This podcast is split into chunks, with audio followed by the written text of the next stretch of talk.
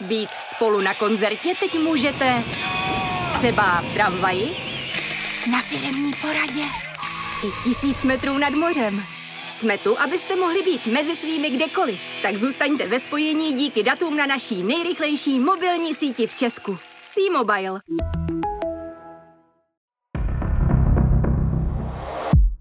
Zloději životů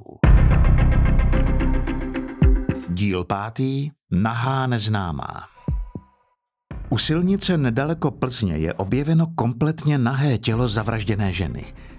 Pohodil ji na místě vrah? Pracovala v jednom z nevěstinců u hranic. Totožnost mladé ženy s exotickými kořeny zůstává i 20 let po nálezu těla neznámá. Mohl mít její smrt na svědomí řidič kamionu, který vraždil prostitutky napříč Evropou.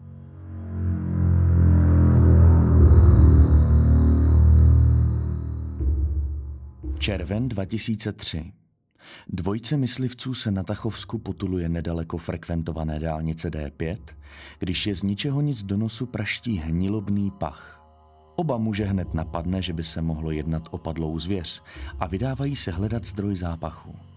Po několika minutách ale místo padlé srnky objevují mrtvé lidské tělo ve značném stádiu rozkladu. Na 20 let starý případ dnes již promlčené vraždy vzpomíná bývalý vyšetřovatel plzeňské kriminálky, plukovník Radovan Macák. Asi největší, největší osobní vždycky prohra vyšetřovatele nebo kriminalisty je, když neujasní případ, když má prostě pomníček. Že? To je jako, myslím si, že neexistuje, neexistuje vyšetřovatel nebo kriminalista, který by za sebou za kariéru nějaký pomníček neměl. Já naštěstí za 16 let, co jsem teda byl na, na krajské kriminálce a co jsem dělal opravdu násilnou trestnou činnost, tak uh, mám naštěstí v úzovkách jenom dva pomníčky. Ale uh, pro mě takový osobně plusidový bylo to, že ten první můj pomníček byl zároveň první případ, který jsem, prostě, který jsem vyfasoval, když jsem na ten kraj přišel. A e, do dneška to je bohužel neobjasněný. Pro mě to je takový dvojnásobný pomníček, protože do dneška ani nevím, jak se vlastně ta oběť, ta mrtvá mladá žena jmenovala. Celý případ začíná na konci června, kdy teploty pozvolna šplhají k tropické třicítce, což má za důsledek kromě orosených čel kriminalistů i pokročilou fázi hnilobného procesu. Myslivci berou policii přímo k místu nálezu a už z dálky je jasné, že nahé tělo v lesíku leží delší dobu. Problém byl, že, že ta holčina nebo ta mladá žena, její věk se odhadoval na nějakých 22-20 let, nebo odhaduje, Eh, tak eh, v podstatě díky teda hnilobným procesům už neměla rozeznatelný obličej. Už měla část, část i těla jako trupu eh, byl, byl v takovém stavu, že už no, nebyla kůže. A byl problém vůbec jako a hlavně neměla u sebe žádné osobní věci, byla kompletná. Krátce po nálezu těla je sestaven tým, který má vraždu mladé ženy objasnit. Kriminalisté se ale hned od začátku nemají čeho chytit. Pro Macáka je to navíc úplně první případ vraždy, který vede jako vyšetřovatel. Čím víc, čím víc člověk začal zjišťovat o té mladé, o té mladé dívce, tak tím víc já jsem se teda učil, protože to byl případ, kde bylo tolik znaleckých posudků, tolik odborných vyjádření a tolik, tolik zkoumání, jako, jak, jako v žádném případě, který jsem dělal potom. Jedna z prvních věcí, která lékaře při soudní pitvě zaujme, je typ jejího účesu. A na první pohled se zdá, že by to dokonce mohla být při zjišťování totožnosti výhoda. Zavražděná žena totiž měla na hlavě takzvané rastacopánky. A hledat v okolí Tachova ženu s poměrně netradičním účesem je pro kriminalisty rozhodně zajímavější, než kdyby pátrali třeba po dámě s blondětým melírem. Do té doby já jsem ani netušil, co to je. Prostě já, když jsem někoho viděl s těma copánkama, tak to byl pro mě člověk, který měl dready. Tam teprve poprvé jsem zjistil, že se jmenují Rasta copánky. A ten účes byl specifický tím, že do těch rastacopánků byl za, zapletený umělej, umělý vlákno, kanekalon, a to je v podstatě vlákno, z kterého se dělají paruky. Já se svým účesem samozřejmě moc, moc jako kadeřnictví nerozumím, tak ale jedna třeba vlastnost byla, že se to nedá barvit. Jeden z prvních znaleckých posudků se tak věnuje právě vlasům zavražděné. Soudní znalkyně z oboru kadeřnictví jede do Plzně až z Hradce Králové. Macákovi popisuje, jak se tento konkrétní účes dělá, kolik stojí, kde je populární nebo jak se musí udržovat. Znalkyně zároveň na základě odrostů odhaduje, že v případě zavražděné byl účes z rastacopánky vytvořen zhruba před rokem a půl. Nechala si prostě někdy udělat poměrně drahý účes, protože už v té době nechat si udělat ten účes, tak to vyšlo asi na 6 000 korun, dělat ty copánky. A ona ho, a v podstatě i ta znalkyně mi konstatovala například, že takový účes maximálně půl roku, pak se musí to rozplést, ty copánky, anebo většinou třeba ty holčiny, že, že to ostříhali nebo něco podobného. A tady mi jednoznačně stanovila, že ten účes je minimálně rok a půl starý. Takže Krom toho, že teda jsme věděli, že ta, že ta holčina musela ten účes už mít, účes už mít nějak stažený do nějakého drdolu, protože v podstatě by jinak vypadala, jak teď to řeknu z nadsázka, jako rozhořený Beethoven, tak uh, rok a půl v podstatě nemohla měnit barvu vlasů, protože tam měla to umělé vlákno a v tu chvíli teda máme jasný, že minimálně rok a půl uh, nebyla u kadeřníka, že prostě ten účes nezměnila. Takže proč člověk na jedné straně dá poměrně hodně peněz za účes, o který se pak rok a půl nestará. Jo, to, to byly takové paradoxy, které šly proti sobě. Kromě vlasů se kriminalisté zajímají také o zuby poškozené. Hned na první pohled je zřejmé, že chrup nebyl zrovna výstavní skříní mladé ženy. Zuby měla v doslova tragickém stavu. Já teďka trochu předběhnu a popíšu, popíšu tuto mladou ženu. Vysoká, štíhlá, snědá, prsatá, s tímhletím, s tímhletím účesem, když jsme potom udělali rekonstrukci obličeje, tak i poměrně pohledná, ale do té doby, než se usmála. Ty zuby teda byly úplně, úplně děsivý, ta jako ve chvíli, kdy otevřela pusu, tak musela být nápadná. Další soudní znalec je tím pádem z oboru stomatologie. Ten kriminalistům ve svých závěrech vysvětluje, že nevzhledný chrup zavražděné nepramenil z nedostatečné zubní hygieny nebo nadměrné konzumace cukru. Zavražděná pravděpodobně opakovaně prodělala v dětství vážné zánětlivé onemocnění, které napadlo dásně a zuby se následně vyvíjely skažené. To samozřejmě nás vedlo k tomu, a mě, že nepochází tato holka tady z našich krajin, já nevím, ze západní Evropy, ani v podstatě tady ze států Československo, Polsko nebo já nevím, třeba Maďarsko neboť k nálezu došlo v roce 2003. Odhadovaný věk řádově 22 let, to znamená, ona jako malá zažila ještě, by zažila ještě dobu socialismu a v té době eh, byla povinná nějaká stomatologická péče o, o, školáky. Jo. Každý, kdo v té době chodil do školy, tak si pamatuje, že, že ve škole, myslím, dvakrát do roka se chodilo povinně prostě k zubaři, jako, jako malý školopovinný děti. Další kroky vedou i do celé řady zubních ordinací v okolí Plzně. Takto specificky nemocné zuby by si přece dotyčný zubař mohl pamatovat. Řada těch zubařů řekla, ve chvíli, kdyby mi přišla pacientka do ordinace, sedla si do křesla a otevřela na mě pusu a ukázala mi takovýhle zuby, tak vám garantuju, že ji nepustím, dokud jí to nedám dohromady. Jo, že prostě jako, on říkal, žádný zubař. A on říkal, tohle kdybych viděl, tak to si budu do konce života pamatovat, protože takovéhle, v takovémhle hrozném stavu zuby u mladého člověka jsem nezažil. Vzhledové drobnosti, včetně bujného poprsí, stejně tak i místo nálezu, vedou kriminalisty k myšlence, že zavražděná žena mohla být prostitutkou. Sám Macák je o tom přesvědčený dodnes. Mohla pracovat v jednom z veřejných domů, které u hranic s Německem na přelomu tisíciletí rostly jako houby po dešti. Vyloučit se nedá ani varianta, že by ji pachatel přivezl do Česka už mrtvou a v lese u dálnice se pouze zbavil těla. Když potřebujete zjistit totožnost nebo vůbec, odkud, odkud ten člověk by mohl pocházet, tak samozřejmě vymýšlíte první, poslední, co udělat. Součástí spisu do dneška je v podstatě rengen kompletní postavy té holčiny a zase, eh, proč se to dělalo, protože ty soudní znalci samozřejmě potom konstatovali, že eh, neprodělala žádnou, nikdy žádnou zhojnou zlomeninu, žádný končetiny, žádný zranění. S ohledem na to, že část prostě kůže nebo měkký tkáně už, už hnilobou byla pryč, tak se zjišťovalo, jestli prodělala třeba nějaký operace, samozřejmě u žen, v takovém případě obecně u žen se zjišťuje, jestli prodělala například porod, jestli už rodila. Jo. Zjišťují se takové drobnosti, já nevím, operace slepého střeva, operace kýly. Takže to všechno vlastně tím rengenem nějakým způsobem se snažíte zjistit, snažíte se chytit opravdu každý, každý drobnosti, která by vás vedla k tomu, vlastně o koho se jedná nebo co se stalo. Tady například vyplynulo ještě z toho, z těch rengenů to, že ta eh, holčina nikdy nesportovala, nikdy nedělala fyzicky náročnou práci, neměla vyvinutý svaly, neměla vyvinutý úpony svalů, tak jako eh, zase člověk, který je zvyklý od, od mládí třeba sportovat nebo, nebo fyzicky makat, tak prostě to, ty úpony těch svalů a to eh, vypadají jinak.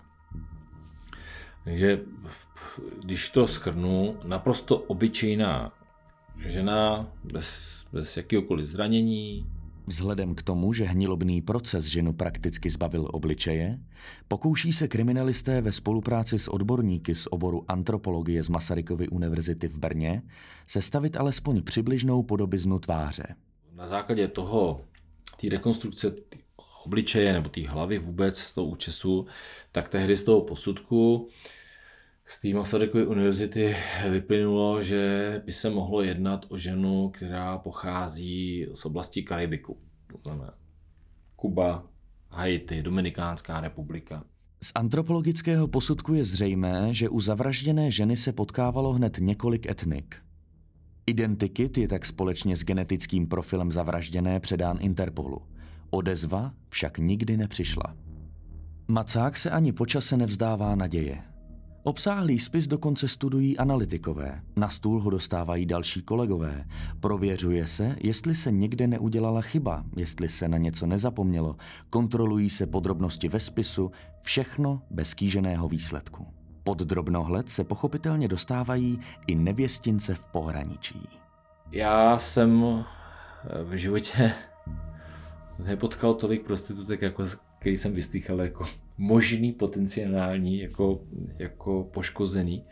Protože samozřejmě, když jsme to dali do médií, že hledáme prostě nějakou tuhle tu holčinu, špatný zuby a pak jsme dávali i teda tu, ty fotky s, tím, s tou rekonstrukcí toho obličeje, no, tak se začali ozývat samozřejmě lidi. A bylo to takovým tím typem, to by mohla být tato a ta se pohybuje tam, to by mohla být tato. No, asi na dvě výjimky, tak, tak, se nám, tak se nám to ozývalo a vždycky to byly typy na prostitutky. Paradoxně my jsme nedali do médií, že by to mohla být prostitutka, to jsme nikdy nezveřejnili. Na kriminalisty čeká dost náročné prověřování. Někdy se totiž ozve kdosi, komu zavražděná připomíná prostitutku z Ostravy, jindy zase volá na policii někdo, kdo si je téměř jistý, že taková žena běhá po ulici v Pardubicích. Do akce se tak zapojují i policisté z místních oddělení, kteří mají za úkol ženy vypátrat a prověřit. Dotyčné reagují na zájem policistů rozdílně. Zatímco některé běží k výslechu, aby hlasitě dali najevo, že jsou živé a zdravé, jiné o zvýšenou pozornost rozhodně nestojí. Až jsem se dostal teda k jedný, a tam mě dostala ta ženská, protože ta přijela přijela i do Plzně na ten výslech a ona říká, jako, a proč, proč se mnou chcete mluvit? Jako taky říkám, no, protože jsme dostali od, od jako tady tip, že byste mohla být zavražděná.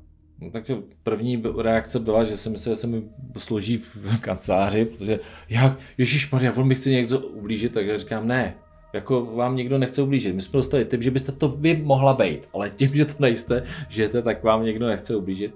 Ani typy od veřejnosti nikam nevedou.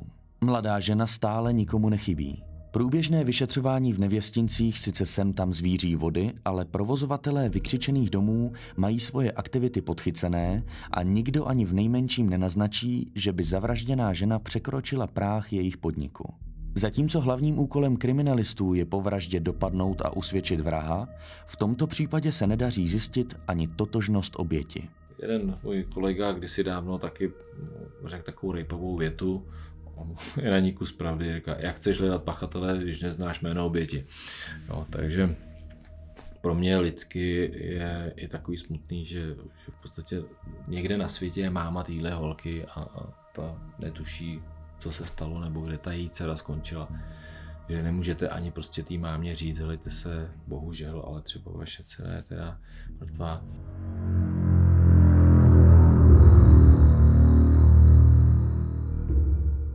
Po několika letech bezvýsledného pátrání však Macák málem zajásá. Ozvali se totiž němečtí kolegové, kteří zadrželi sériového vraha prostitutek Volkera Eckerta. Němec, jenž si v minulosti odseděl 12 let za dvojnásobný pokus o vraždu, jezdil po propuštění z vězení v 90. letech kamionem. Svoje oběti zavraždil, posmrtně znásilnil a jako trofej si nechával ustřižený pramínek vlasů. Některé ženy dokonce po smrti oblékl a vozil je sebou mrtvé v kamionu.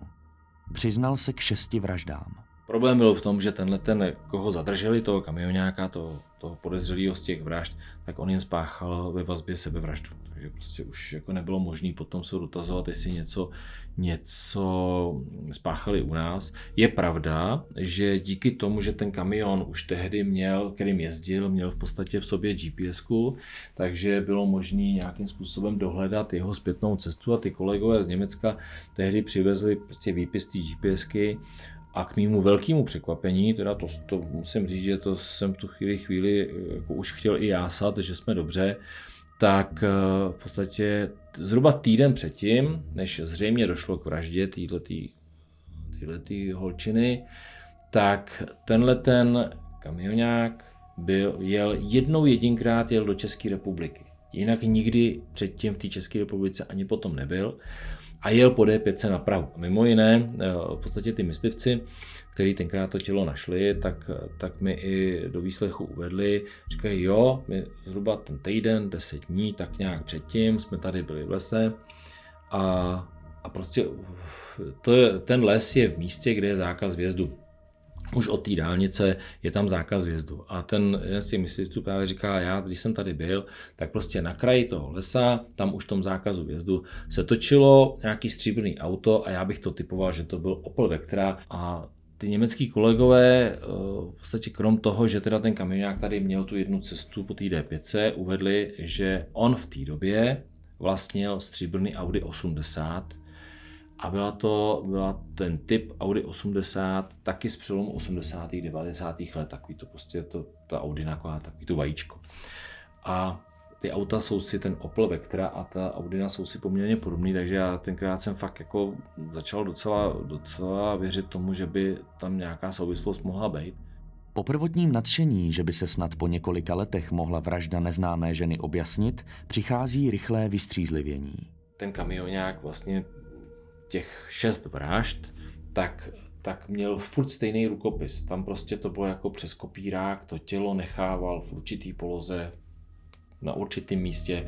Tam nějakým způsobem to jak přes kopírák a když to ten náš případ, ten z toho úplně, úplně se vymykal, úplně byl, úplně mimo.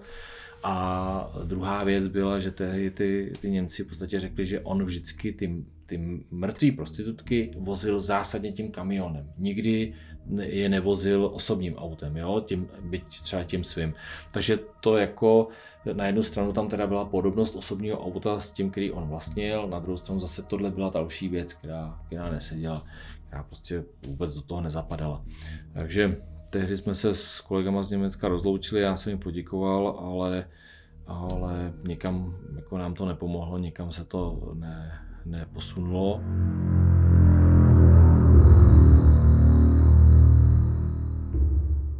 Neobjasněný případ zažije ve své praxi drtivá většina kriminalistů. Sám Macák přiznává, že i po dlouhých letech mu pomníčky zůstávají v paměti. Jedna věc je, máte seriály plný, ať pustíte jakýkoliv seriál, jakýkoliv, jakýkoliv kriminální film, tak je tam vždycky vražda. Už to tak jako z té televize připadá to jako, jako samozřejmost, že prostě někde někoho zavraždí, najdou nějakého mrtvého, že někdo umře.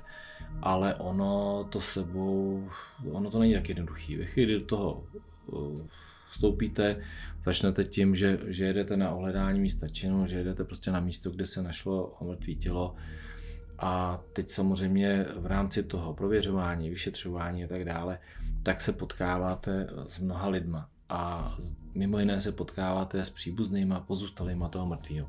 To je jedna stránka věci. Druhá stránka věci, potkáte se s pachatelem a pak se zase potkáváte s těma příbuznýma a lidma ze strany toho pachatele. A, a ono se řekne, jo, to je to zajímavý vražda, ale je, to je případ, kde vždycky někdo umře. A to já považuji za, za hodně smutnou věc a myslím si, že to není tak jako, jako je to v těch filmech, že by to bylo tak samozřejmé. A to, proč ty pomníčky, když se stane tohle, tak to je to nejhorší, co může být. A je úplně jedno, jestli to je vražda dospělého člověka nebo nedej bože dítěte, to je prostě ještě vořát někde jinde. Ale a v tu chvíli vy máte snahu, jako policajt, pokud tu práci děláte poctivě, tak máte snahu prostě toho člověka potrestat. To není vykradený sklep, to není ukradený kolo, to není, to není v úvozovkách prostě bagatelní věc, ale tady někdo umřel. A ten člověk umřel proto, že ho, že ho usmrtil někdo jiný. Úmyslně ho usmrtil. Že ho vražda z principu je, kdo jiného úmyslně usmrtí. Takže tam, tam už ten člověk ten útok vůbec vedl s úmyslem toho druhého zabít. Co horšího může být, než druhého člověka zbavit života. To já, to já prostě tohle to beru jako opravdu to nejhorší. A to je to, proč si ty pomníčky, takhle ty policajti, myslím si, že nejsem sám, si prostě sebou nesou i do toho civilu a nesou si to dál, furt nad tím třeba přemýšlí, jsou samozřejmě ochotní kdykoliv se jako poskytnou informace, vrátit i kolegům třeba, kdyby, kdyby se to znovu otevřelo a tak dále. Takže to je jako asi, asi takhle na vysvětlenou. Na konci června roku 2023 byla vražda neznámé ženy definitivně promlčena. V rámci vyšetřování bylo vyslechnuto přibližně 350 lidí napříč celou republikou. Fotografie s přibližnou podobou zavražděné obletěly česká i zahraniční média. Skažený chrup se objevil ve stomatologickém časopise, který svého času odebírali všichni zubaři. Spis obsahuje obrovské množství znaleckých posudků a odborných vyjádření. Přesto se kriminalistům za 20 let nepodařilo zjistit totožnost zavražděné a vrah zůstane už navždy nepotrestán. V příběhu záměrně nezaznělo, jakým způsobem byla oběť zavražděna. Tuto informaci zná dodnes kromě kriminalistů pouze vrah. Přesto doufám, že se třeba nějaká informace objeví. Tu už teda budou řešit kolegové, kteří slouží v současné době, ale eh, byl bych rád, aby, aby se někdy aspoň zjistilo jméno té Julky. No. Jako, jak mně to připadá, jak spadla z nebes. Prostě, jo. Bývával slovenský seriál, když si dávno pro děti za socialismu spadla z oblakou, tak, tak něco podobného. Prostě mi to připadá, ta holka přistála tady z Marzu a dopadla nám bohužel k té dálnici. Na přibližnou podobu oběti se můžete podívat na Instagramu Zloději životů.